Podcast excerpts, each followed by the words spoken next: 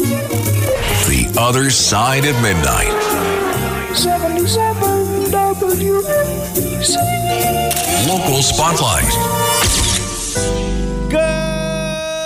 Good morrow, everyone. This is the other side of midnight on 77 WABC. Yours truly, superstar Frank Morano here with a brand new piping hot edition for the cold weather of Ask Frank Anything. Bring it on. Let me have your questions on any subject. You can start queuing up at 1 800 848 WABC. That's 800 848 9222. Please make them interesting, make them good, make them creative, make them original, make them the sort of questions we have not heard on this program before, the sort of questions that people are going to be talking about all weekend long.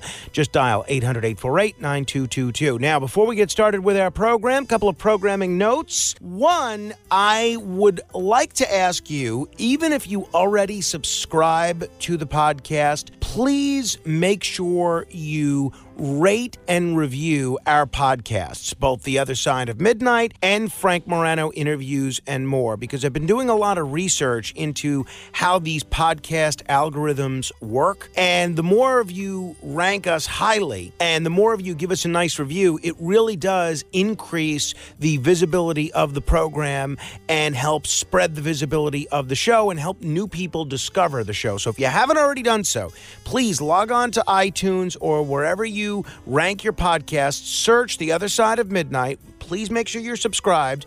But then, even if you are subscribed, give us a five star review and a nice comment telling people why you listen to the show. Even if you don't particularly like me, but you still find yourself listening every day, let folks know that in any event. Same deal with the live stream. If you have the 77 WABC app. One, if you don't have it, please download it. Just type 77 WABC in any smartphone store, iTunes or Google Play Store, whatever you use, and you can download it for free. And then you can set the alarm by clicking on the gear in the up left hand, upper left hand corner and set the alarm to start playing every day at 1 a.m. Eastern, right at this time. And if you find yourself asleep at this time occasionally, just keep the volume a little lower. But it really helps us show that we have people listening to the show if we can show a big pop when I come on the air and I can tr- do my best to try and keep up with Dominic Carter.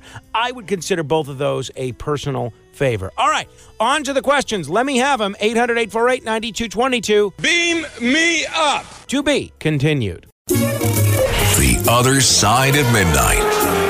77 WABC. Local Spotlight. Good morrow, everyone. This is the other side of midnight on 77 WABC. I'm Frank Morano. There is a big problem in New York State and New York City, but let's talk more broadly about New York State. So many children are not able to read at grade level. Well, now, eight months after New York City announced a major literacy shakeup, which we talked about at the time, Governor Kathy Hochul sketched out one of her own on Wednesday that may encourage districts across the state to adopt new reading curriculum. The effort comes amidst growing pressure for officials to boost literacy, as dozens of states have enacted reforms to improve reading instruction and embrace what's known as the science of reading, an established body of research about how children learn to read. New York's one of a handful of states that has not advanced similar proposals in recent years, even as fewer than half of students in elementary school are considered proficient in reading. Governor Hochul said her goal is to move schools away from, quote, balanced literacy, including a popular curriculum developed by Teachers College professor Lucy Calkins that has come under intense scrutiny in recent years. That approach includes mini lessons and lots of independent reading time to get students excited about literature and help practice reading skills on their own. Apparently, experts say that method often doesn't work for students who struggle to read, including those with learning disabilities like dyslexia. Here was Governor Hochul describing the change. We're setting a bold goal to transform how reading is taught in the state of New York. And we'll make sure that students receive what they learn. So we're going to be teaching phonics, decoding, vocabulary, and comprehension just like the older adults in this room know all about. So the state is going to begin to favor programs that emphasize phonics lessons that explicitly teach the relationships between sounds and letters, an approach that is backed by research. Hochul indicated that her plan would help rid schools of discredited methods often found in balanced literacy programs, such as encouraging children to use pictures to guess at a word's reading. So uh, this proposal is not likely to force changes in New York City because the city's Department of Education already launched its own sweeping curriculum mandate that appears to line up pretty closely with what the governor's doing. But I think this is a great thing. I think one of the great tragedies in New York State is our children are not being educated. And I think part of the reason is, as Governor Hochul alluded to there, we've developed all these newfangled ways of teaching children to read that just don't work. I think back to basics sounds like a pretty good approach to me. Beam me up. To be continued.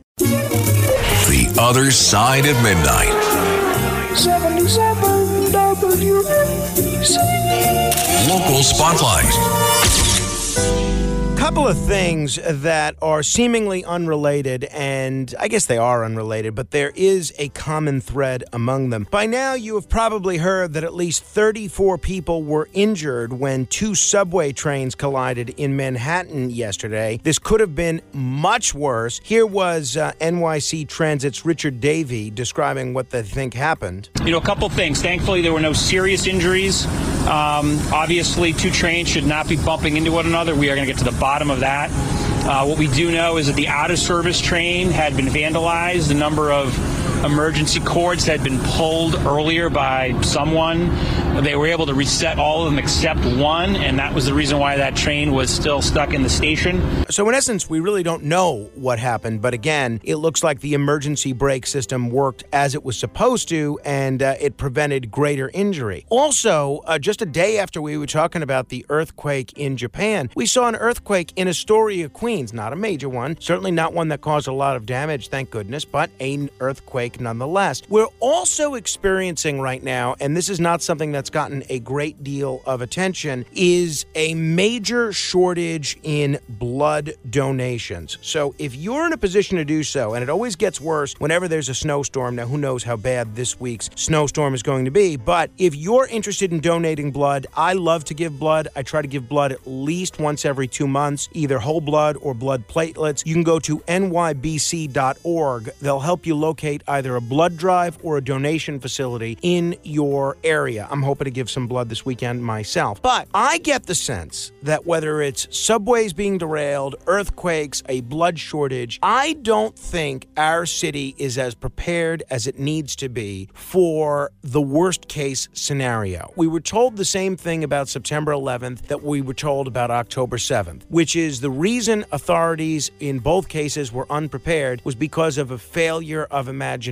I really think what New York City needs is an emergency management task force consisting of seasoned law enforcement, fire, sanitation, emergency management officials to sit in a room and for five months just study the worst possible scenario that could happen from alien attack to massive earthquake and how to make sure New Yorkers are prepared for every single one of those. Because the feeling I get, whether it's a smoky fog that's filling the skies of New York or a subway derailment, I just get the feeling that New York is perpetually unprepared until afterwards. I always get the impression we're fighting the last war. We should try to be proactive. That's not something politicians want to do because there are not a lot of votes in being proactive but it's something New York needs to be. Beam me up. To be continued.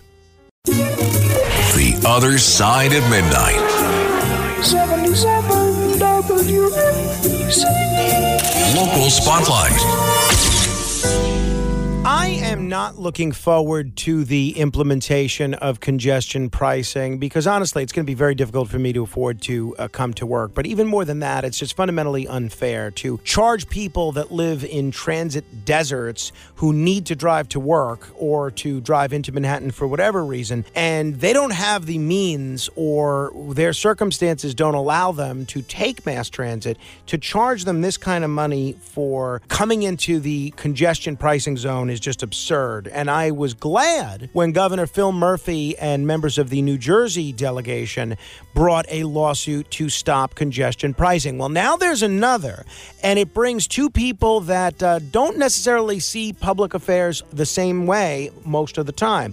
One is Republican Borough President Vito Fossella. The other is Michael Mulgrew, the president of the UFT, which generally sides with Democrats and the left. Well, the two of them share some major concerns, and they've teamed up to bring a lawsuit to stop congestion pricing. Borough President Fossella was on WABC's Cats and Cosby last night talking about it. So the president of the UFT, Mike Mulgrew, and I um, sued the MTA, among others, today in the Eastern District to try to prevent congestion pricing and call for a full environmental impact statement as opposed to the assessment that they did. We don't think it's uh, warranted. We don't think it w- we think it was wrong, and we think it would punish unnecessarily the people of Staten Island, not to mention others, with intentionally violating you know air pollution standards. Thank God. Vito Fossella is a wonderful borough president, and uh, may he be the borough president for many years to come. I'm wishing him the best of luck in this lawsuit, and I hope they're successful, not only for me, but for everybody that would be affected by this horrible congestion pricing tax. Beam me up. To be continued.